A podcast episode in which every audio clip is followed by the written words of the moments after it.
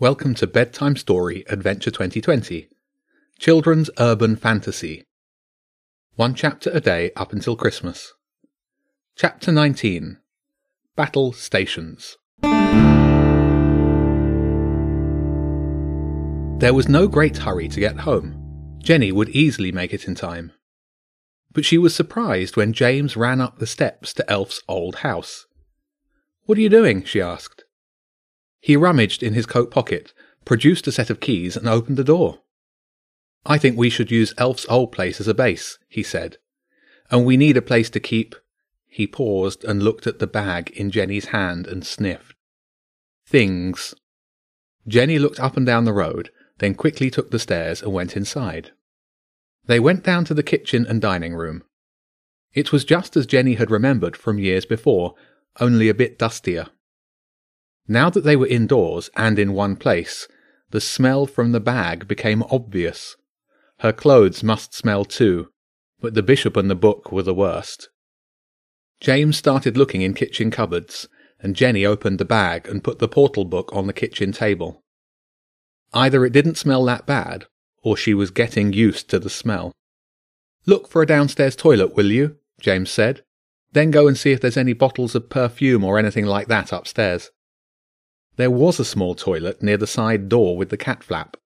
She pointed it out to James, then ran up two flights of stairs to the first floor. There was a huge bathroom with a roll top bath right in the middle of it. There were also two sinks. One was pretty bare, apart from a toothbrush and toothpaste and a can of deodorant. The other had many more feminine products around the sink and overflowing a shelf above. Jenny found a couple of expensive looking perfume bottles and took them, along with the can of deodorant, back downstairs. The acrid smell of the bishop hit her as soon as she went through the door. James had filled a small bowl with old cornflakes and some crushed up cream crackers. Splash some perfume round the toilet, he said to Jenny. I think that it can be the bishop's quarters for the night. She sprinkled half of one of the bottles over the sink walls and floor then James put the bowl of food and another bowl of water down on the floor too. Then he opened the window. Come on, Bishop. He picked the bird up from the bag. You can perch in here for the night. The bishop did not object to its new home, and lay on its back in the little sink. James wrapped one end of the chain around a tap. If you need to, you know, go to the toilet, James said awkwardly, you can either just use the actual toilet or go out the window. He closed the door on the resting pigeon. Great idea, Jenny said. I bet we stink too. Yeah, but at least I know about it this time, so I can shower with all my clothes on. He looked at Cece, still in his jacket's inside pocket. Do you think Cece should stay here? Jenny asked. It's up to you, Cece, James said. You can stay here with the pigeon or come back with me, but if you come back to mine, you're going to have to have another shower. The monkey screwed its face in disgust but stayed in the pocket. That decides it, James said. We should get the gang to meet here tomorrow after school. I've got history tuition, but I'll come here first. We shouldn't leave the book here, Jenny said. It's too valuable.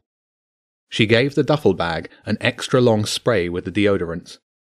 It might also be a good idea to seal the portal book in a plastic bag.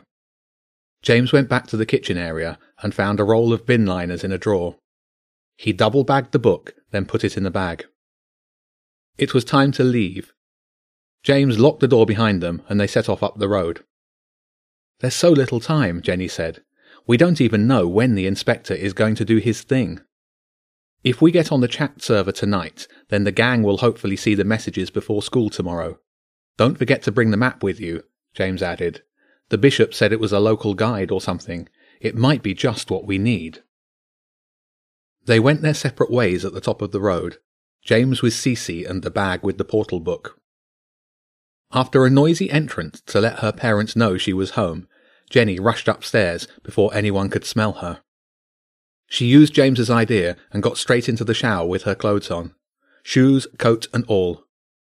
It took a while to wring everything out and arrange it near her radiator to dry. Then it was time for chat. Not many other members of the Green Hands gang were around, as it was quite late. Jenny's first task was to update everyone with the latest information. She wrote about the key to the air, The Portal Book, and Claudia's Tale too. And she gave the address of Elf's old house for anyone that could meet after school.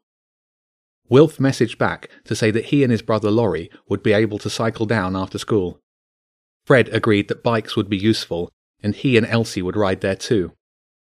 Joe said that she and Millie might not be able to get across town, but their cousins, Mr. E and Wayland, were visiting and would help out too. As usual, the Green Hands gang were ready to get stuck into the adventure. It was a cold, crisp morning, clear skies and thick frost on car windows.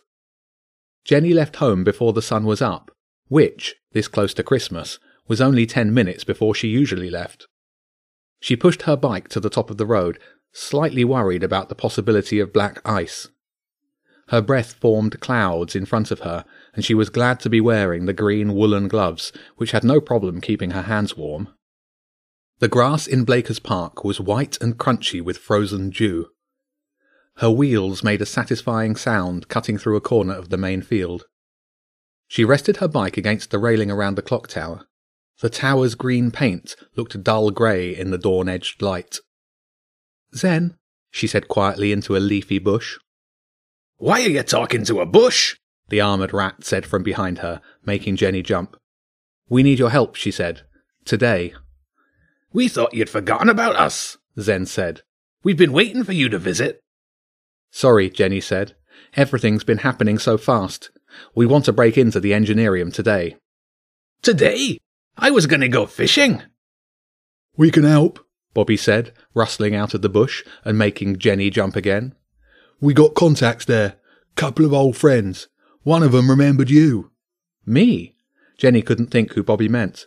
Yeah, the axe rat. Got two axes? Met you in the sewers. You mean the rat that Zen fought off? Why would he help? Money, Zen said. He's a merc, just like us. And he's in charge of the ground perimeter. None of the sewer guards were interested in switching sides.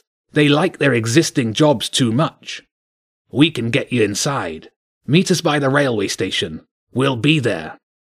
If you see No Tail, can you tell her to keep an eye on Elf in Preston Park? Jenny said, thinking that their old friend might need a bit of help if the inspector showed up early. It felt good to have Zen and Bobby on board. Zen always seemed to find a way to fight for the right side, as long as it paid more than the wrong side. The weak winter sun turned the sky blue and warmed up the roads enough to melt any ice. Jenny waited at the top of James's road. He was on time for once, pedalling hard up the hill, the duffel bag swinging from side to side from his handlebar. Good news, he said as he reached her. I managed to persuade my parents to cancel tonight's tuition. Said that now I was going to boarding school, I wanted to use the last days at normal school for friend stuff. They rolled down the road. Bad news is that the bag smells like, well, I don't know what, ammonia and man deodorant, I guess. It's only for one day, Jenny said. I checked in with Zen and Bobby. They are ready to help us get into the Engineerium. Looks like most of the gang saw the messages. We should have a good group for the raid. And a second group to check out the marina, James said. If we can find the boat, we might be able to free Rask before the inspector gets involved. Maybe even find the real watch list, Jenny said. That's a stretch goal, I reckon, James said.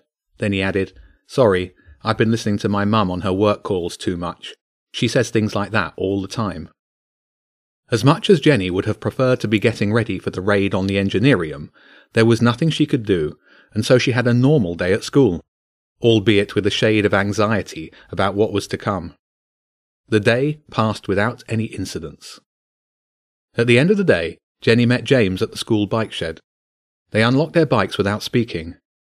On the way to Elf's, they were joined by more of the gang Wilf, Fred, Laurie, Elsie, Juan, Micah, and his little sister Thea, too. Another group was already clogging up the pavement outside Elf's house when they arrived Frank, Arlo, and the two Noahs. Take the bikes round the back, James said. Put them on the porch and I'll let you in. He dragged his bike up the stairs. Jenny led the others down the alleyway to the back garden.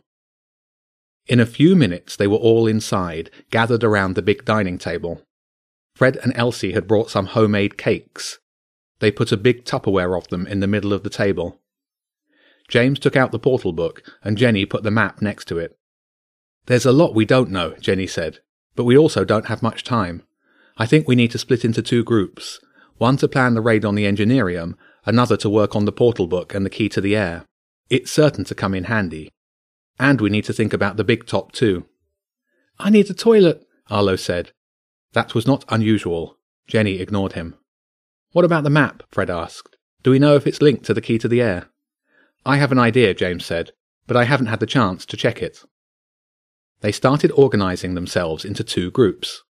The doorbell rang, and two more members of the gang came in, Arthur and Adrian. They joined the raiding group. Thea and Micah were enjoying playing with Cece. The monkey was out of its dog fur and happy to be petted and do some tricks. Jenny worked with the raiding group. Arthur and Adrian were late because they'd had the idea of popping to the pet shop to get some food. In case the captured animals are hungry, Arthur said. We got cat food and bird food, and some dog treats too, Adrian said. You know, for the rats. It was a great idea. The Green Hands gang always managed to think of things that made a plan complete. The rats should be able to get us into the Engineerium, Jenny said. It's our job to find the animals and free them. I really don't know what to expect. Laurie picked a cake out of the Tupperware, sniffed it, then put it back in. I found these. He heaved a huge pair of bolt cutters onto the table. They looked like they could cut through a scaffolding pole. They were in my dad's toolbox. He bought them last year to cut through a rusted bike lock, Laurie's brother Wilf said, putting a beefy pair of wire cutters down. They're top notch. There was a shriek from the back door. There's a bird in the toilet, Arlo shouted, and it stinks. How rude! The bishop's voice came through the open door. I didn't make any comments about your smell. Oh, is it a party? No one told me about it. James fetched the bishop out. Wilf, Jenny said, can you cut that chain off the bishop? No problem. Wilf picked up the wire cutters. Sure you don't need something a bit stronger? Noah C. lifted Laurie's bolt cutters up. These will do fine, Wilf said, snipping the chain from the bishop's foot. See? That's better, the bishop said. Ooh, is that cake? Noah B. tossed the cake over to James. The bishop pecked the top of it. Delicious, the bird said. My compliments to the chef. I'm going to take the bishop upstairs, James said, to see if we can't work things out. Noah B., Juan, can you bring the map and the portal book up? We don't have long, Jenny said to everyone. I want to get to the Engineerium as soon as it gets dark. Everyone was chatting excitedly. It felt good to be taking things into their own hands. And, for now at least, Jenny believed that they were going to succeed.